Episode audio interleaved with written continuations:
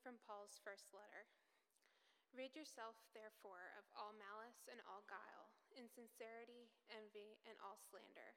Like newborn infants, long for the pure spiritual milk, so that by it you may grow into salvation, if indeed you have tasted that the Lord is good.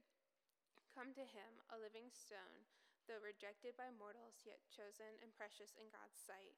And like living stones, let yourself be built into a spiritual house to be a holy priesthood, to offer spiritual sacrifices acceptable to God through Jesus Christ. For it stands in Scripture See that I am lying in Zion, a stone, a cornerstone chosen and precious, and whoever believes in him will not be put to shame. To you, then, who believe, he is precious, but for those who do not believe, the stone that the builders rejected has become the very head of the corner and a stone that makes them stumble, and a rock that makes them fall. They stumble because they disobey the word, as they were destined to do. But you are a chosen race, a royal priesthood, a holy nation, God's own people, in order that you may proclaim the mighty acts of him who called you out of darkness into his marvelous light. Once you were not a people, but now you are God's people. Once you had not received mercy, but now you have received mercy. This is the word of the Lord.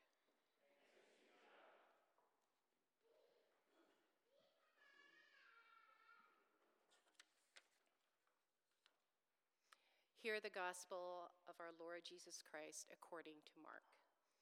Glory to you, O Lord.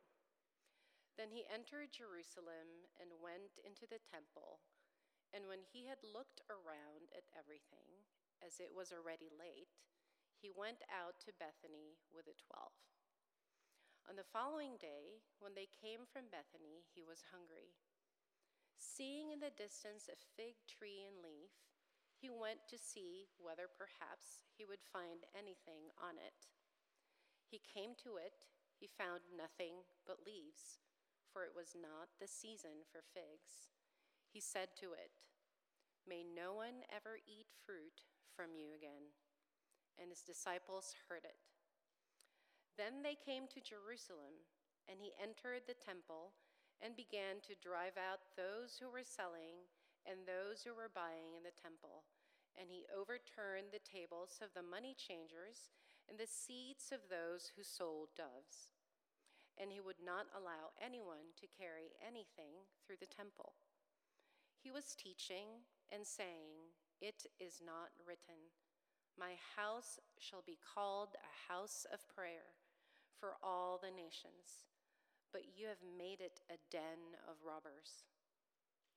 And when the chief priests and the scribes heard it, they kept looking for a way to kill him, for they were afraid of him, because the whole crowd was spellbound by his teaching. And when evening came, Jesus and his disciples went out of the city. In the morning, as they passed by, they saw the fig tree withered away to its roots. Then Peter remembered and said to him, Rabbi, look, the fig tree that you cursed has withered. Jesus answered them, Have faith in God. Truly I tell you, if you say to this mountain, Be taken up and thrown into the sea, and if you do not doubt in your heart, but believe that what you say will come to pass, it will be done for you.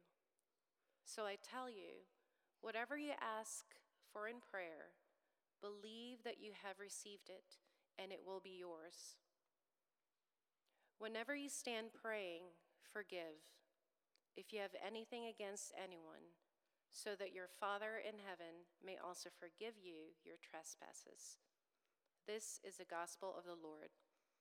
Praise to you, O Christ.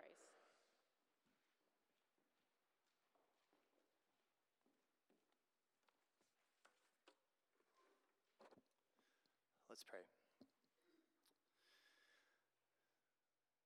Gracious God, may the words of my mouth and the meditations of all of our hearts be acceptable and pleasing in your sight this morning. You are our rock and redeemer, and we need your help. So would you be with us and bless us now, we ask. In Jesus' name. Amen. I know we say things like this a lot here at City Church, but um, this text is a weird one. It's, uh, it, it is. And I, we say that especially as we read the gospel stories of Jesus' life. Um, we come across these episodes that are just really weird. Uh, and this is another one of those. This, um, I mean, what is with the fig tree, right? As you're reading through this story. And then toward the end, when Jesus starts talking about faith and prayer that can move mountains, and when he says, like, whatever you ask for in prayer, believe that you've received it and it will be yours, what is he talking about? What is he talking about? Is Jesus saying that if God, that, that if he'll give us whatever we want if we just ask in faith rather than with doubt in our hearts? Is that what Jesus is saying? Uh, is Jesus saying that if God answers our prayers with a no, or simply with like silence on the other end, that that's somehow the result of our not coming to him with enough faith? Certainly, some people have taken Jesus' words here to mean just that. Maybe some of you have received pastoral counsel from some people who take Jesus' words to mean just that. It's a common interpretation among people uh, who would proclaim what's commonly called like a prosperity gospel, right? Health and wealth and God wanting good things for you right now if you would just have enough faith to receive them. And you can see how if, the, if the, all that we had in the Bible were verses 22 to 24 of this passage, like that might make sense. If that's all we had to develop our theology of prayer from, maybe that sort of approach would make some sense. But of course, we don't have just that. God has given us a lot more than that including, not the least, the cross of Christ himself, the sufferings of God's beloved, Jesus' own experience of poverty and humiliation, Jesus' own experience of getting a no answer from a desperate prayer in the Garden of Gethsemane, the faithful one, right? Hearing a no on the other end. And then, not to mention Jesus' own invitation for his followers to take up our cross and follow him, right? That the invitation to follow Jesus is an invitation into self sacrificial love toward God and neighbor in imitation of Jesus himself, the crucified Savior. So we know the whole prosperity thing can't be what this has to do with, right? But we can rule that out. But then what is he talking about? If it's not that, then what is Jesus saying? It's a confusing passage. It's also a really important one. And as we get into it and begin to understand what the gospel writer Mark is showing us in this text about Jesus and his mission in the world, I think we'll see that this passage actually has a lot to tell us about what sort of spiritual renewal might be needed for us today in the church. When you think about renewal, the renewal that's needed in the Christian church today, what comes to your mind? What are the things that you think of? Maybe your dissatisfaction with what, where you see the church maybe capitulating to political agendas on the right and the left. Or when the, when the church's witness becomes indistinguishable from the other voices and visions that the world has to offer around human flourishing. Or maybe it's dissatisfaction with the church's failure to reach younger generations, right? um, to be a community where our youth feel like they can belong and where they can find wisdom and help that they need in order to grow up in becoming human beings of maturity as they learn to discover more and more what it means to live in a full and beautiful way. Or maybe when we think about church renewal or what would be needed, we think of our dissatisfaction with the lack of transformation we experience in our own lives or that we see across the community of the church where when we, it's, our lives just don't seem to be as changed as they ought to be by our participation in church stuff or in the community of the church. Or maybe when you think of renewal, you think of your own dissatisfaction with the church's internal division. All the different denominations and disagreements and obsessions over doctrines or particular issues or whatever. There's all kinds of things we might think of, and, and there's plenty of that stuff is very real and good, and we ought to be thinking of those things. We should be dissatisfied with those things. Those are areas that really do uh, need renewal, that show our need for renewal. And as we read this particular story about Jesus and this, this unique and important moment in his own life and ministry, I, I think also that this story will give us a lens, if you will, or at least the implications of this story will give us a lens through which we might look upon ourselves, upon the church, and begin to discern how we might discern our need for spiritual renewal in the church today. When is renewal needed? I think one thing we'll see is when those who are spiritually hungry find in the church something other than the free offer of the nourishment that they seek for their souls. And secondly, I think we'll see renewal is needed when those who are physically hungry find the church to be well fed people who don't want to share. I think the implications of this story will reveal both of those as almost like canaries in the cave, if you will. You know, the, you go down in the, in the cave and you're mining, and the canary dies before you do to show that the oxygen is gone. I think these can become those kinds of things for us that function as indicators that we're in need of renewal. When those who are spiritually hungry and those who are physically hungry do not find the food they seek among us for any number of reasons. In this story, we see Jesus hungry, coming to a symbolic tree that has no food for him, and he pronounces judgment on it. That's weird. We've already acknowledged that. We'll look at more carefully what that is about in just a minute. And then we also see the same Jesus, angry, disrupting the workings of the Jerusalem temple because their economic practices attached to their religious worship were oppressing the poor and serving the interests of the empowered ruling class. And hopefully, those insights will become more clear as we dive in and study the text, which really begins to unfold in three episodes, if you will. This episode around the fig tree, an episode around the temple, and then this episode around the lessons from the fig tree, where Jesus begins to cast a vision for this community of faith and what we're to be about. So if you look at the text and just start, let's just go there. Let's, let's, let's travel with Jesus here. Verse 11 begins at the tail end of Jesus' triumphal entry into Jerusalem. So we fast forwarded a little bit from last week where we were. We've skipped ahead. Uh, if you remember, the story in, in Mark chapter 11 of Jesus' triumphal entry, it's the one that we celebrate every year at Palm Sunday of Jesus riding into Jerusalem uh, on the donkey, and the, the streets are lined with the crowds who are heralding him as king. There's a lot of celebration. Uh, they're shouting, Hosanna, blessed is the one who comes in the name of the Lord, blessed is the coming kingdom of our ancestor David. There's a lot of fanfare. There's a lot of enthusiastic.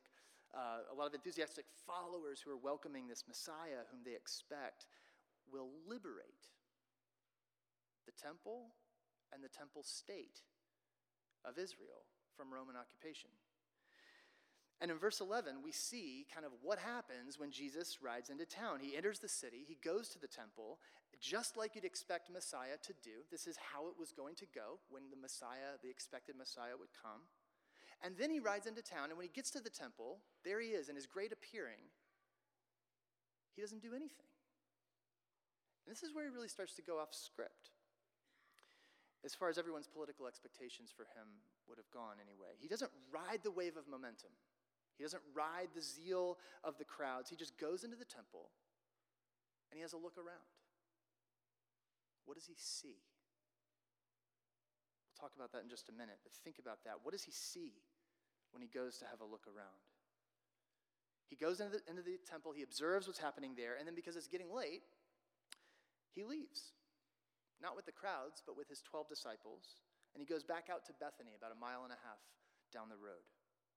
And that surprising 180 that Jesus does here, it prepares us for what he's about to do next. That when Jesus does actually intervene in the temple on the following day, what he's going to do is not the expected uh, liberation and restoring of temple practices, but it's actually going to be a disrupting a shutting down of the temple practices. He's going to become a bigger obstacle to the temple than what they're previously experiencing. And nobody is expecting that at all. And that's going to be very important for us understanding what Jesus' mission is all about. Because what we'll soon see is that he hasn't just come to cleanse the temple, he's come to overthrow it and establish an entirely new way of participating in life in connection with God and life among God's people. So we'll talk about that. But first things first, before we get to the temple, we got to get to this fig tree because that happens on the way, right? Jesus and his disciples, they're coming back the next day from Bethany. They're coming back up the road to Jerusalem, and they come by this fig, fig tree. And Jesus is hungry, uh, and he doesn't find in the tree any fruit. It has leaves, but no fruit. And Jesus curses it and says, May no one ever eat fruit of you again. So is this hangry Jesus throwing a magical tantrum of the kind I would often like to throw when people cut me off in traffic and I want to zap them with, you know, mind rays that make their car like hover in space or something. No, it's not Jesus. It's not Jesus throwing a, a magical hangry tantrum. That's not at all what he's doing. The fig tree is symbolic of the temple. This is another example of what we've seen before in the Mark sandwich. Remember the Mark sandwich for those who've been tracking with us through the series for some time? Mark has a way of doing this almost like picture in picture thing when he, when he tells his story in the gospel. He takes a story, and then right in the middle of the story, he inserts another story, which is a way of saying you're supposed to read these two together. They go together. Like when I'm watching sports and I want to put my game up here and the other game with the next leading team in the division up here because our destinies are intertwined and how these two stories play out is related, right? It's the same kind of thing. These stories go together. The fig tree and the temple go together. That's one clue that the fig tree doesn't stand on its own, but there's another massive clue, which is just that the Bible is really full of symbolically rich trees. They're all over the place. Some commentators note it's hard to find a tree that's not symbolically rich, actually, in the Bible that's being singled out and described uh, by itself, anyway. If you just think of the Garden of Eden or the burning bush, you just go on through the scriptures, and they're just, it's just, you know, instance after instance after instance of these theologically rich, symbolically loaded trees, especially fig trees. And they show up in the prophets a lot in the Old Testament. And often when they show up, when fig trees show up, they're signs of either God's blessing or God's judgment on the people of Israel. Where a tree that is blossoming and bringing forth fruit is a picture of God giving life and blessing and bounty to his people.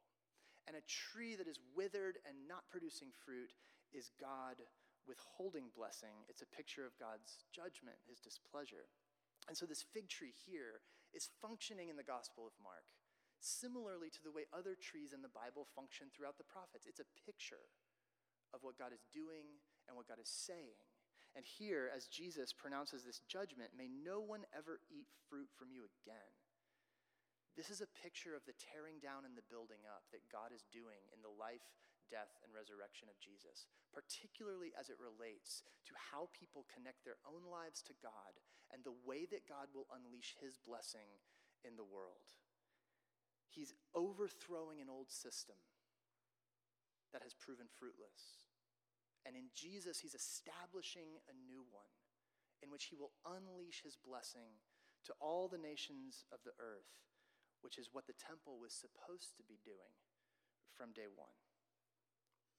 So let's look at what Jesus does in the temple in verses 15 to 19. What does he see, do you think, when he goes in to have a look around? and then he goes back out. What does he see as he does his reconnaissance mission and is, and is, is going in there and observing the temple?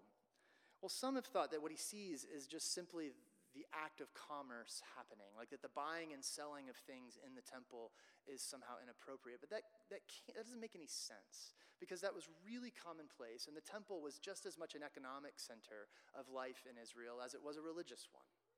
Like the whole temple had this whole, it was like a little city in and of itself, kind of, where the buying and selling of things, or like the making of curtains and doorways and gates, there was a whole little, whole little economy around the temple itself, and it didn't have to be unjust. But in Jesus' day, there was actually a whole tradition in the rabbis talking about what just economic practices looked like in the buying and selling of the things, especially the animals that had to be bought to participate in the sacrificial system of Israel.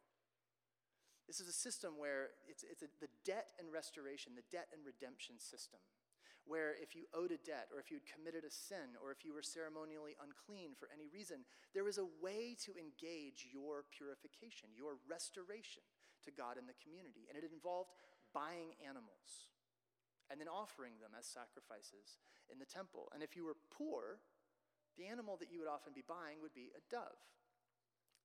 More wealthy people would have other larger animals to buy, but the dove was a particular provision for the poor. The problem is that price gouging happened just in those days just as it does in our own.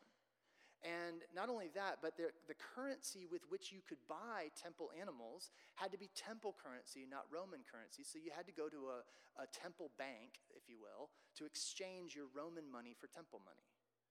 And the bank had its own opportunity to gouge you and the buyers and the, the sellers had their own opportunity to gouge you. And there's this whole debate happening in the rabbis of Jesus' day that talking about what is fair pricing for these things. When Jesus goes into the temple, he sees that the buying and selling are actually placing burdens on the poor that the money changing, that the selling of doves, which would have been particularly uh, commonly used for women, for lepers, and for the poor, that these, that these practices are placing a burden on people.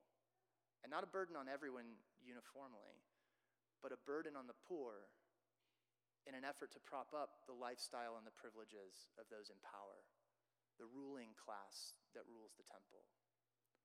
And Jesus describes this situation as this place having become a den of thieves. And what Jesus is going to do is not enter into the old debate of the rabbis, which is make the prices fair. Jesus is going to blow up the debate altogether by saying, no, let's throw out the system. He's actually going to, in his, in, in his actions, he's actually going to demonstrate a blockage of the whole system, not a reform of its prices but an overthrow of the entire economy of the temple as a way of showing that what God is doing is tearing down an old and building up a new, and that the economy of God's people moving forward will not look like that, but it will be the economy of grace. It will be that one that the prophet Isaiah looks at without money, come to the Lord and buy this free life with God and with one another. And Jesus calls for this end to the whole system. He overturns the tables of both the money changers and the dove salesman, right? An indication that he's taking on the whole thing. And he indicts them with this pronouncement from Jeremiah chapter 7 that this place has become not a house of prayer, but a den of thieves. It's one of the harshest attacks in the Old Testament against the temple state of Israel. And it comes from a time in the, in the history of God's people when God was basically issuing a warning against people who were allowing unjust practices to persist in their own society. And he was saying, You want the favor of God to remain with you while you deal unjustly with others. But if you keep living this way, if you keep conducting your life this way, God's going to let that temple be destroyed just the way the first one was destroyed back in Shiloh a long, long time ago, that shrine in days of old. It's this, it's this moment from Israel's history where they're looking forward to this moment or looking ahead at this moment of coming judgment and restoration. And Jesus brings up that verse from that passage to basically let the temple rulers hear it in his presence that what he's saying is they are like that. That what Jesus observes in the temple is like what Jeremiah is speaking to in his day, which is not good. And that, like the fig tree the temple, the temple state, the whole religious order is withered to the root and it's going to be plucked up. And Jesus makes sure to say that in earshot of the leaders. And they hear him and they're scared of him and they decide this guy's got to die. They're immediately threatened by Jesus' message because they've, their power is what's on the line in this overthrow. But of course, Jesus comes not with an army, he comes not in a violent overthrow. He simply comes as this prophet Messiah who speaks, who does this act, and then he leaves. And as he's going back out, they pass back by the fig tree, and the disciples recognize that this is the same tree that Jesus has earlier spoken to, and they say, Whoa, it's dead. Like, that worked when you said that thing to the tree. That, that worked. And Jesus then begins to explain what he's doing. And he begins to cast this vision for what the community of faith that he is establishing is going to look like. He's not just come to tear down, he's come to build up. But the thing he's come to establish is not the same kind of institutional establishment that they've seen. What he's come to do is now set up a community of faith whose faith will be in the God who's not in the temple. The faith of the people whose God is not tied to a particular brick and mortar location, but will dwell with his people differently moving forward. And he talks about these prayers and this, what you see here uh, in these last verses of our passage, where he starts talking about faith and prayer and forgiveness and this mountain moving stuff, which we've already said is strange. What is he talking about? When he talks about this new community being a community of faith and prayer and forgiveness. Well, he's not talking about a prayer of faith that can move mountains in any general sense. This isn't like the Oh, the Places You'll Go book that I sometimes read with my kids. Like, kid, you'll move mountains. 98 and three quarters percent guaranteed. Dr. Seuss. He's not talking about mountains. He's talking about this mountain, right? If you look at your text, this mountain, the Temple Mount. He's talking about the mountain that is the religious and political and economic center of the Jewish people. And not only that, but is the very centerpiece of everyone's imagination for who God is, where God is, and what God will do. And Jesus says, if you, if you, the community of Jesus followers, say to this mountain, Mount Zion, the Temple Mount, be taken up and thrown into the sea, and you actually believe it you believe God would do such a thing, it will be done for you. It's the same language Mark uses to portray what happens to that legion of demons back in Mark chapter 5. Remember the demon? Remember the legion? When they get on the boat and they go across, and there's that guy that's afflicted by all these unclean spirits. And we read that story. It was way back in October when we read this story. I don't expect you to remember. But it was, it's this really fascinating story where you see Jesus engage this guy who, who says, you know, he's, he's filled with unclean spirits. We are legion. And there's this whole scene, and, and he drives them out into the herd of pigs, and they're thrown into the sea. And when we read it before, we looked at just how militaristic and anti Roman that passage is. That the legion is a portrayal of the Roman legions, the military. And all the words are like military words. And it's this really like dangerously anti-Roman thing that Jesus is saying that depicts this program that God is doing where Jesus has said, I've come to bind the strong man and plunder his house. That the house is Rome. And he's come to drive out the occupation from God's place in his own way, right? Well, here, that same language is used for the temple. It's not so subtly suggestive. No one would expect a Jewish Messiah to say anything like this. That the program of binding the strong man and plundering his house, that this house, on top of the Temple Mount, the house of the Lord, would be part of that plan. But Jesus is, if you will, exercising the temple in this moment of disrupting its work. It's not the Roman army this time being hurled into the sea, it's the Temple Mount itself. And Jesus is basically say, saying to his followers that God has anointed him to transform what it means to ascend God's holy hill into God's place, to be with him, to have life connected to his life.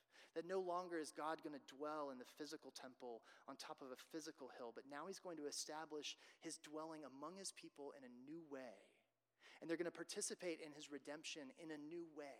Not in an oppressive, costly system of buying and selling animals that oppress some people and prop up others, but in this way of gratuitous forgiveness that as they give and receive forgiveness with one another, they will be doing so from God also Forgive us our debts as we forgive our debtors, is essentially what Jesus is saying in this last line of our text. Forgiveness, freely given and freely received, is the economy of what God is doing in Jesus. Which brings us to my opening point. I think this text gives us a lens through which we might actually think about the spiritual renewal needed among us today. Our situation is different from the situation of the temple that Jesus wades into.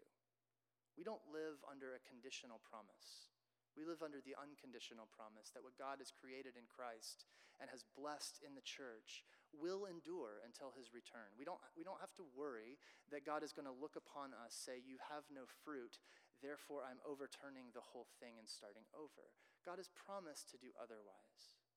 Yet at the same time, this particular overthrowal of the old and creating of the new that we see in Jesus gives us a window into the very heart of God, into the very heart of the mission of God in the world, and what our vocation as Jesus followers is in the world. And the lens through which we are to look, I think that Jesus gives us, that we see through Mark in this passage, is that when the hungry people come to be fed, whether we're thinking spiritually hungry or physically hungry, if they're not finding it here, then we may not be living into our calling the way we think we are. That we may need to be renewed in ways that we have not realized. So let's just think about this for a minute. This is something I've been thinking about probably more over the last year than I've been thinking about. I've been thinking about this topic over the last year more than almost anything else. What does it look like for the church to be the church now? In a world where people aren't looking for the church?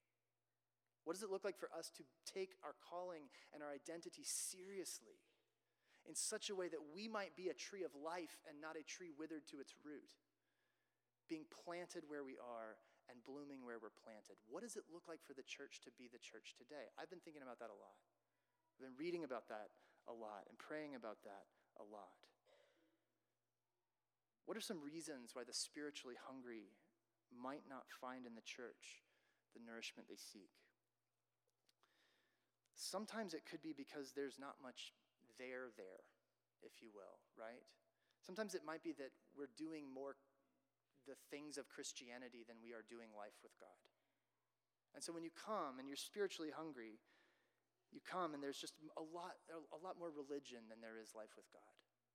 That's totally possible. That's, that's one of the ways that people might come and not find what they're looking for is, is if we are actually empty and not full ourselves, if we are withered at the root, if we're more into doing churchy things than we are connecting with God in our lives.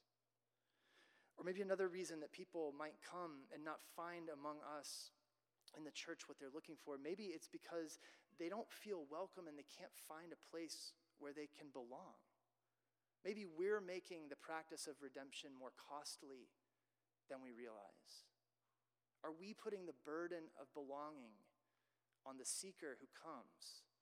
Or are we owning it ourselves as the community of Christ's welcome? How do we do this?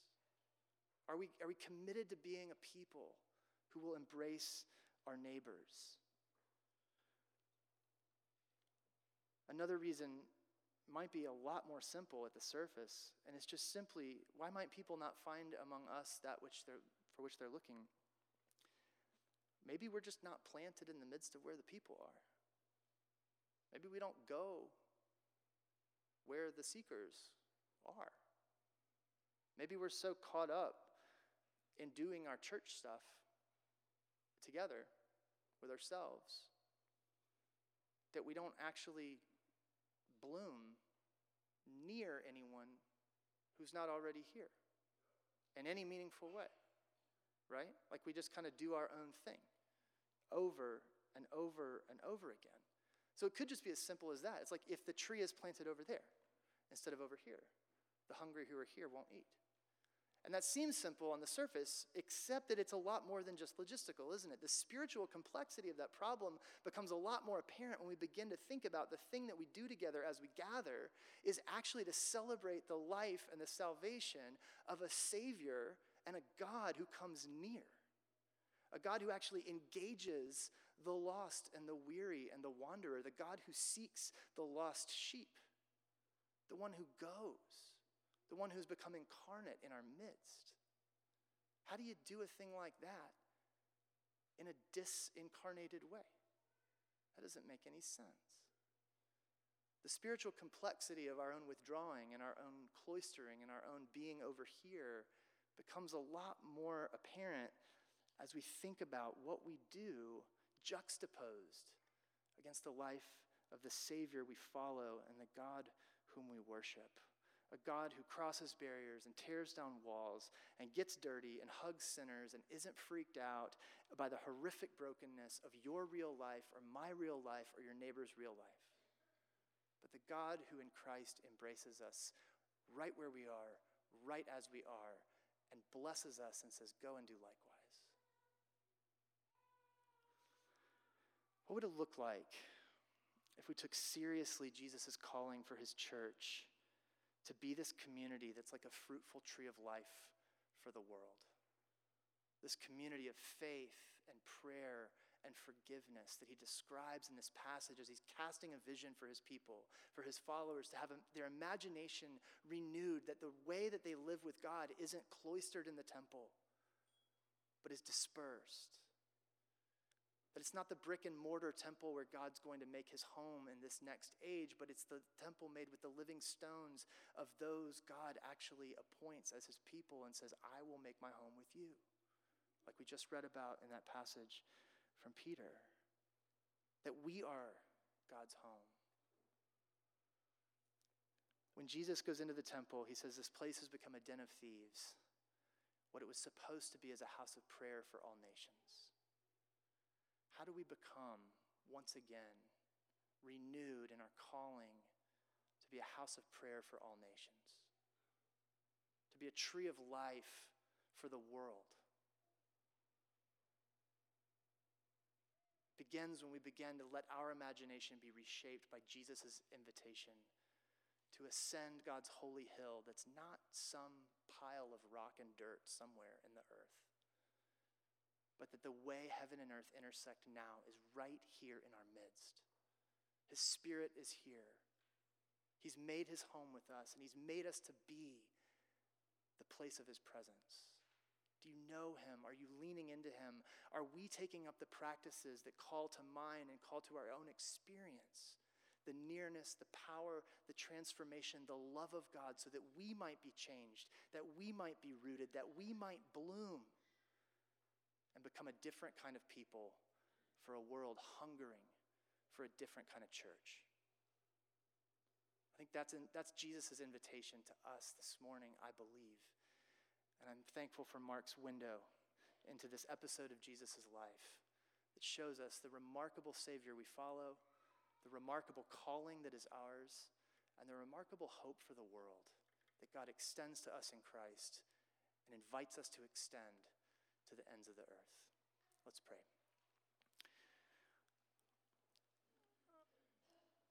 Our God, we thank you that you love us in Jesus. We thank you that you give us your Spirit who makes all things new. And we thank you that you have planted in the earth this new life of the risen Savior. Would you awaken us again today? Enliven us by your Spirit and call us out into a courageous following of Jesus into your world. Would you help us to abide in you, to seek you, to never become complacent, to repent of our ways that we just become robots rather than people seeking to follow you? And would you make us fruitful? Maybe even more fruitful than we ever imagined. May we taste of it, may we offer it. Through Christ our Lord, we pray. Amen.